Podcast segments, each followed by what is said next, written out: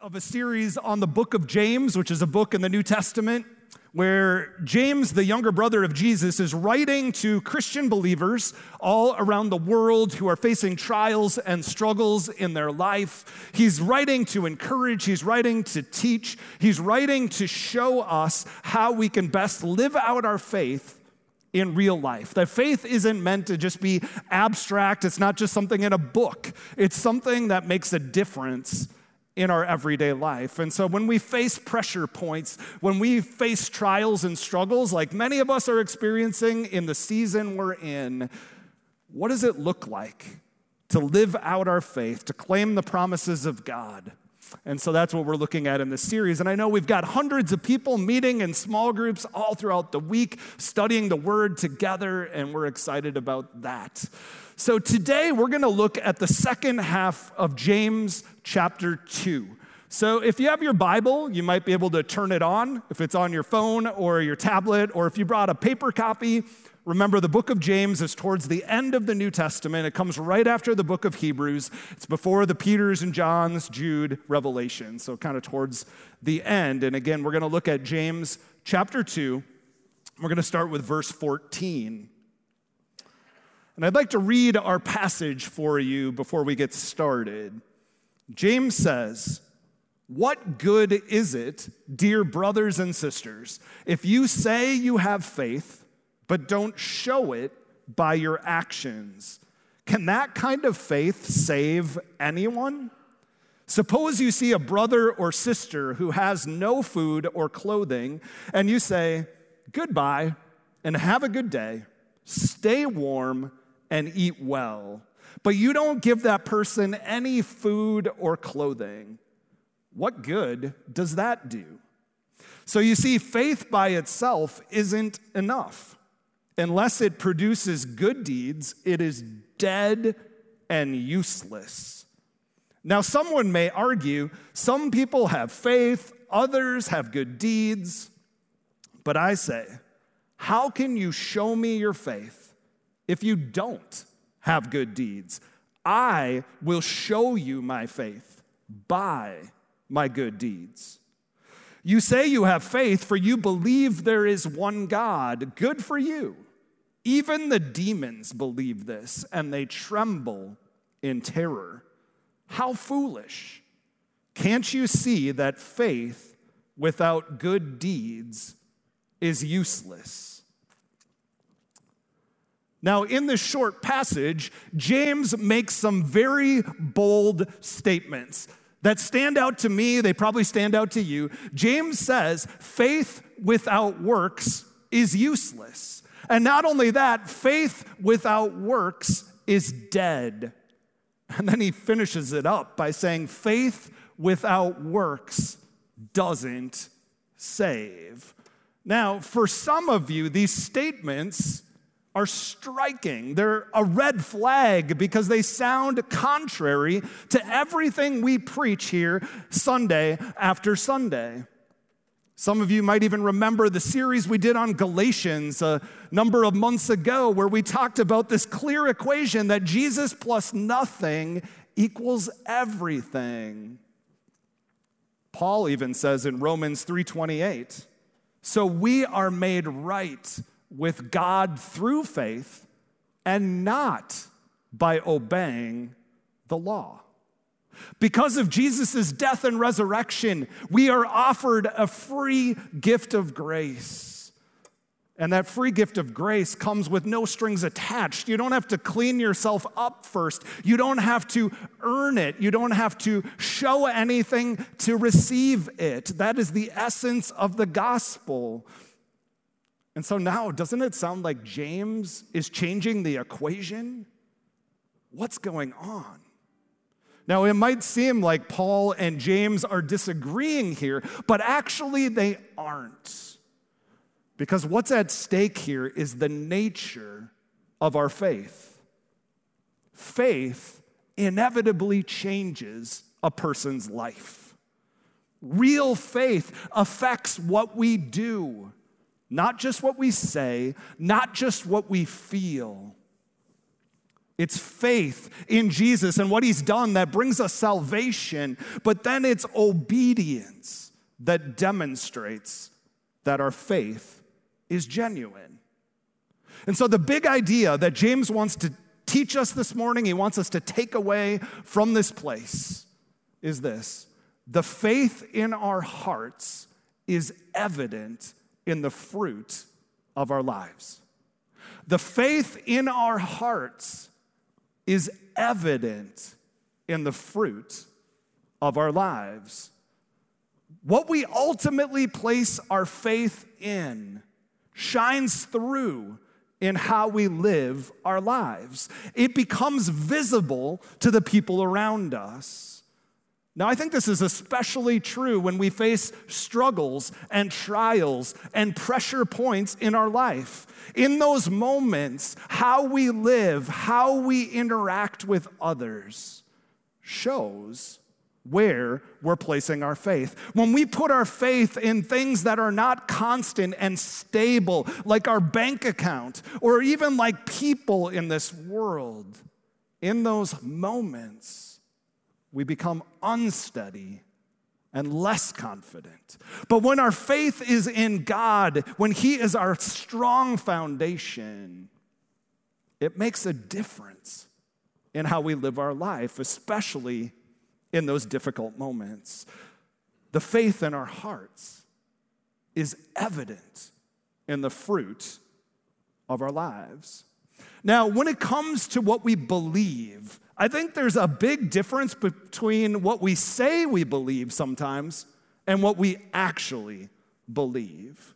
And to really illustrate what we believe, we look at our actions, right? It's one thing to say the right thing, it's another to actually live it out. For instance, we've seen celebrities before who endorse some budget car, and then there's a picture taken of them driving the most expensive luxury car. Maybe a politician who speaks about the value of public education, but then we find out their kids are in a very expensive private school. If you were to ask me, I would say that marriage should be an equal partnership. I believe a husband and wife should serve equally. There should be an equal division of labor around the home. But in reality, I find myself doing way more than my fair share of serving around the house, and oftentimes I rob Lexi of her opportunity to serve. You don't buy it, do you? You're a very smart crowd. What we claim to believe, what we say we believe, is not always what we live out in our life. If we truly want to see what someone believes, we need to look at their deeds.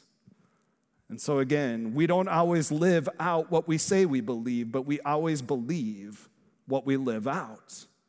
And you see, that's James's main concern in our passage today. Look at verse 14. He says, What good is it, dear brothers and sisters, if you say you have faith, but don't show it by your actions? Can that kind of faith save anyone? It's super easy to claim to have faith. It doesn't take really any sacrifice to say that you are a Christian. In fact, surveys, even done recently, still say over two thirds of Americans claim to be Christian. It's easy to check the box, it's easy to email a survey back, it's easy to like a post on Facebook. Faith is easily claimed, but James says that is not necessarily genuine faith. James says that it is no good to claim faith without any fruit to give that faith credibility. However easy it is, no matter how good it might make you feel, no matter what doors it might open for you, James says just claiming to have faith with nothing to show for it is useless. In fact, he says it is more than useless, it cannot save. Now, that should make us feel a little bit uncomfortable. And not because of how it applies to others, but because of how it applies to us personally.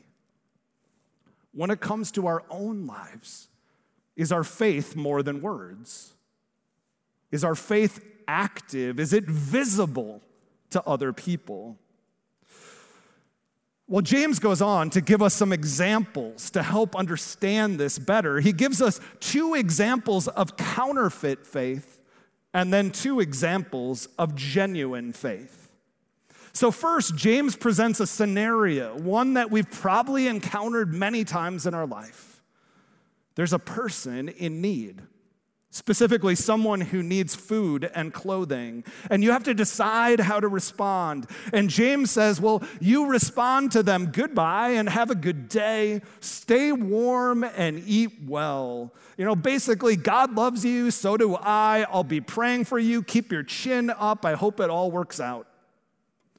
And James says, if you respond like that, if you don't give them the food and the clothing that they need, what good does that do? Does that show that you believe what you claim to believe? He says, So you see, faith by itself isn't enough. Unless it produces good deeds, it is dead and useless. Now, here's the difficult thing probably every one of us has been in this situation before. Someone's come up to you on the street, you're walking downtown Minneapolis. Someone has a need, and you have to choose how to respond. And maybe if you're like me, more often than not, you can remember the times that you have chosen not to respond. And maybe, like me, you have some excuses ready to go, at least in your head. You're thinking, well, why don't you go find a job? Or I'm not convinced you're gonna spend my money how I want you to spend it.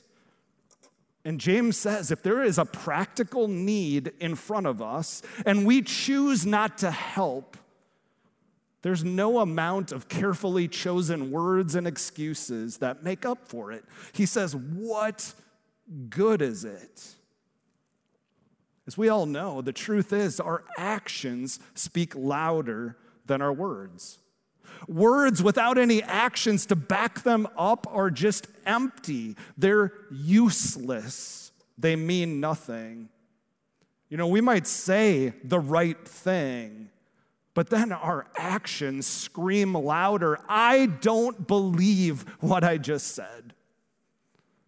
Church, God is calling us to more than a sentimental greeting card type of faith with all the right words when we encounter people in need, and we're gonna encounter them every day. I mean, think about today all the people in need around us people who lack food, people who can't come up with enough money for rent. But not only that, there is a poverty of relationships and meaning and purpose and faith.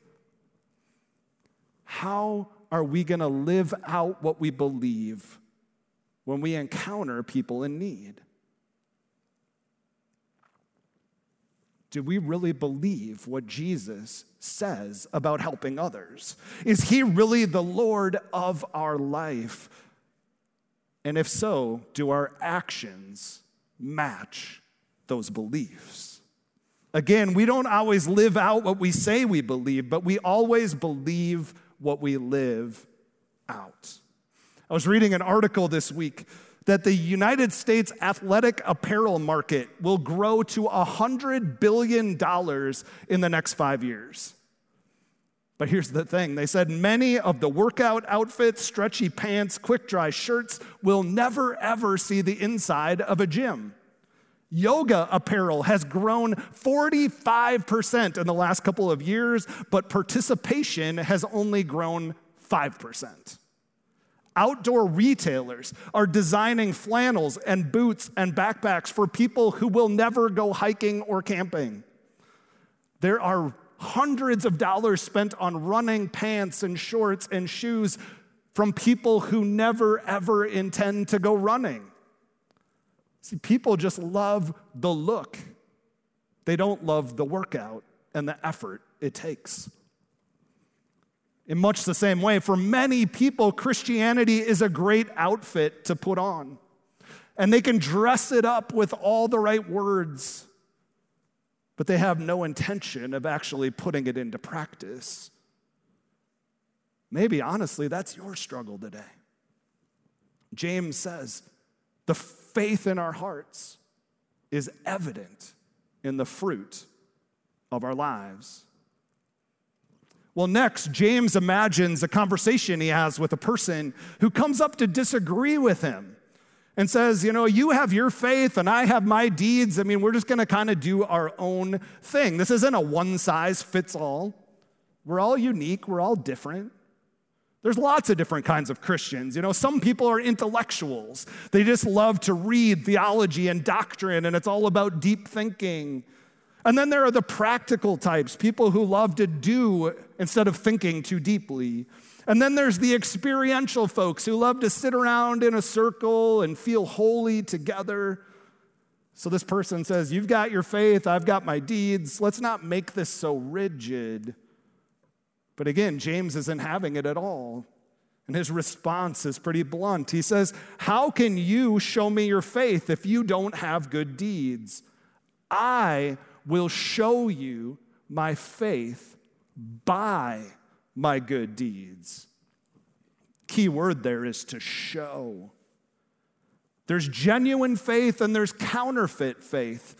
Genuine faith is expressed by how we live. Faith can be seen in our actions, and there's no amount of intellect or emotions or experience that can make up for that truth. Now, you might remember a story that happened in the Gospel of Mark, chapter 2, where Jesus is in a home in Capernaum and it is jam packed with people. It is so full that no one else can even come in the door, yet some friends have brought a man to see Jesus. Their friend is paralyzed and they want him to be healed. But when they can't get in the door, they come up with a creative solution. They get up on the roof of the home and they decide, we're going to lower this guy down right in front of Jesus. And so you can imagine what has to happen. They're up on this dirt, mud roof and they're chiseling away to get a big enough hole where they can lower their friend down on a stretcher. Now imagine being inside listening to Jesus teach, and suddenly the roof starts falling in. But once they get through with their plan and they lower their friend down, look at Jesus' response in verse 5. It says, When Jesus saw their faith, he said to the paralyzed man, Son, your sins are forgiven. What I want you to notice there is what Jesus saw. It doesn't say that he saw the ropes or the stretcher, he didn't see the dust or the mud or all of the things raining down from the ceiling. No, it specifically tells us he saw their faith. Faith is not an abstract, invisible thing. True, genuine faith is visible, it's able to be seen. But then James goes even a step further in verse 19. He says, You believe there is one God. Good. Even the demons believe that. Now, this is the central tenet of Judaism, and it's a central tenet of Christianity that there is one God. And Jesus says, It's good if you believe that. I mean, that's core. But the demons believe that. Even the demons believe in God. They have great theology. There are no atheists in the demonic realm. And so, just affirming the right things about God is not enough. He says, even the demons shudder because of who God is. How about you? Do you understand who God is? Do you understand his power and holiness? What difference does your faith in a holy God make in your life? The faith in your heart is evident in the fruit of your life. See, James is challenging us, he's compelling us to not just have a sentimental, lifeless, or intellectual faith, because ultimately that kind of faith is useless, it is dead, and it does not save, he says. Well, then in verses 21 to 26, James gives us two illustrations of genuine faith to model our lives after. The first example in verse 21 is Father Abraham. He had many sons. Many sons had Father Abraham. I am one of them. Do you know what I'm talking about? Those of you who grew up in church are right with me. If you didn't grow up in church, you're not missing much. But Abraham, a core figure in the Old Testament, Genesis 15 says, His faith was reckoned to him or credited to him, credited to him as righteousness. He believed and he obeyed God. And God made a covenant with him that he would be the father of a great nation, that his descendants would be like the stars in the sky, and that he would have a son. And so God followed through on that promise, and he had a son named Isaac. And then one day, God said, You know what? Let's go sacrifice that son, that gift that I've given to you. And what does Abraham do? Instead of running the opposite direction, he puts Isaac on a donkey and he climbs up the hill. And at one point, Isaac starts to wonder, well, where's the sacrifice? Where's the animal that we're going to use? And Abraham says, Don't worry. God's going to provide. Imagine the fear. Imagine the trust, though, that Abraham had. And the Bible says that Abraham bound Isaac and put him on an altar, prepared him to be a sacrifice. Can you imagine that situation if it was your child? And at the very last moment, God stepped in and said, Don't go any further.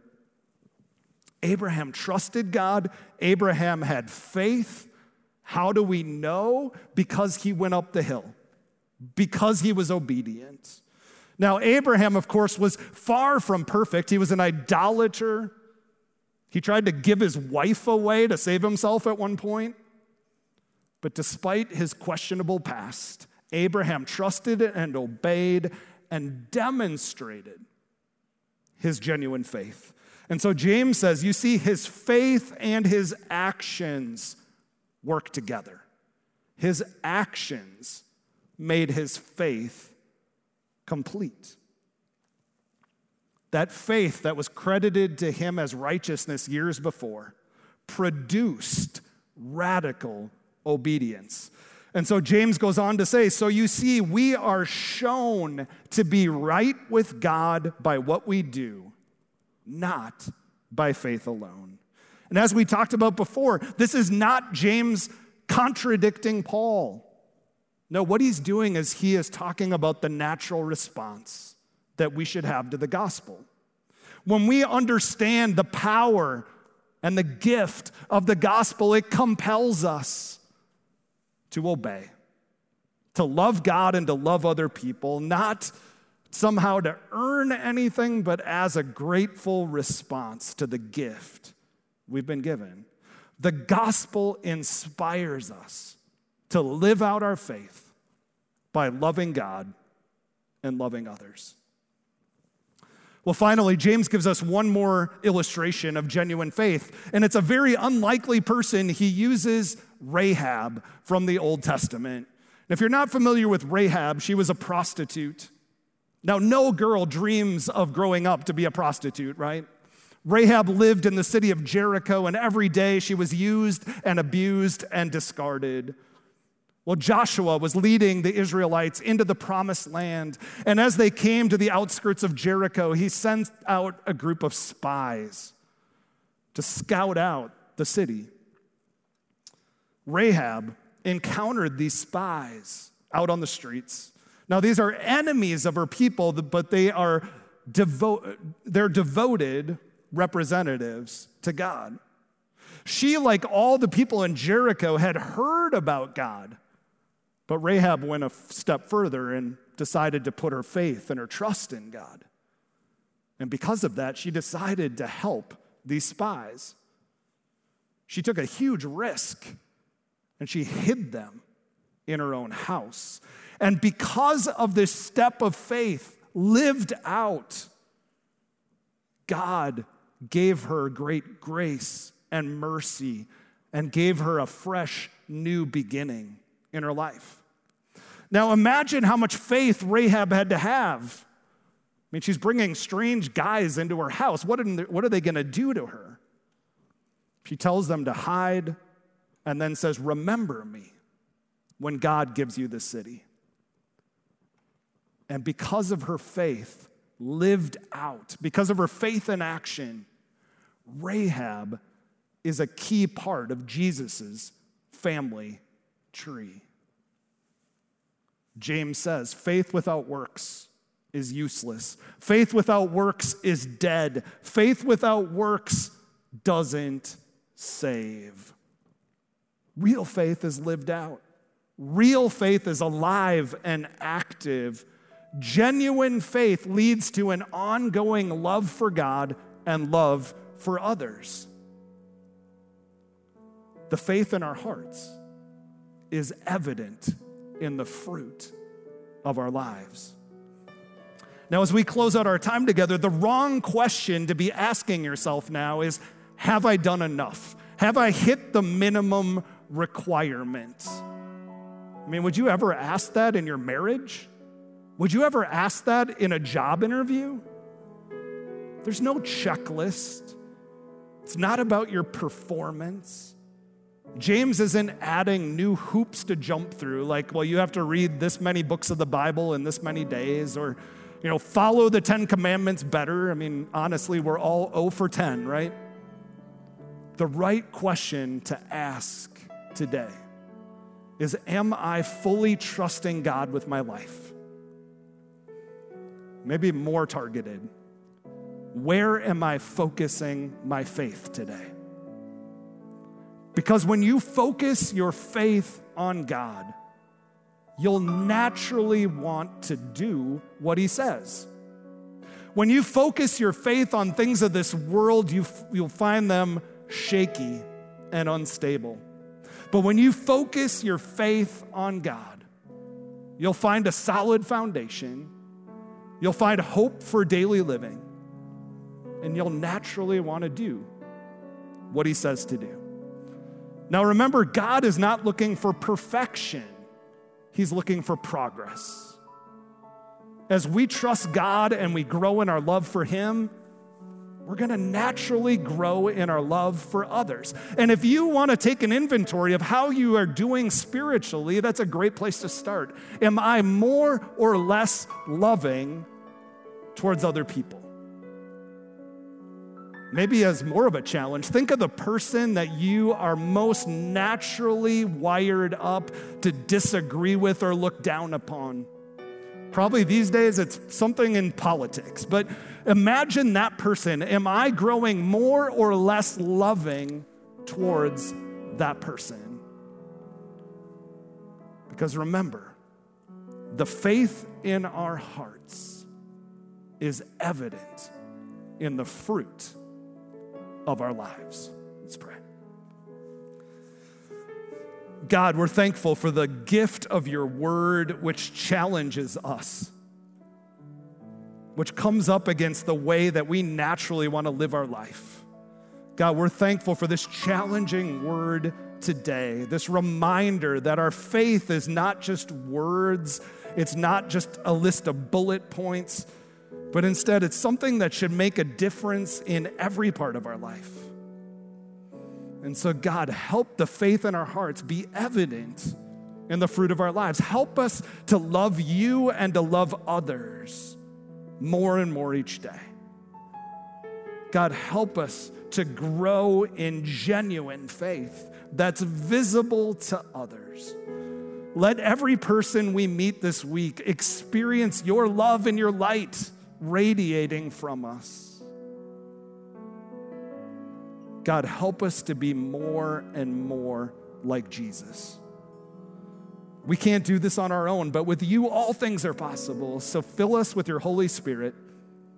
Give us your power and your love. And God, we pray all this in the powerful name of your Son, Jesus. And let's all say together, Amen.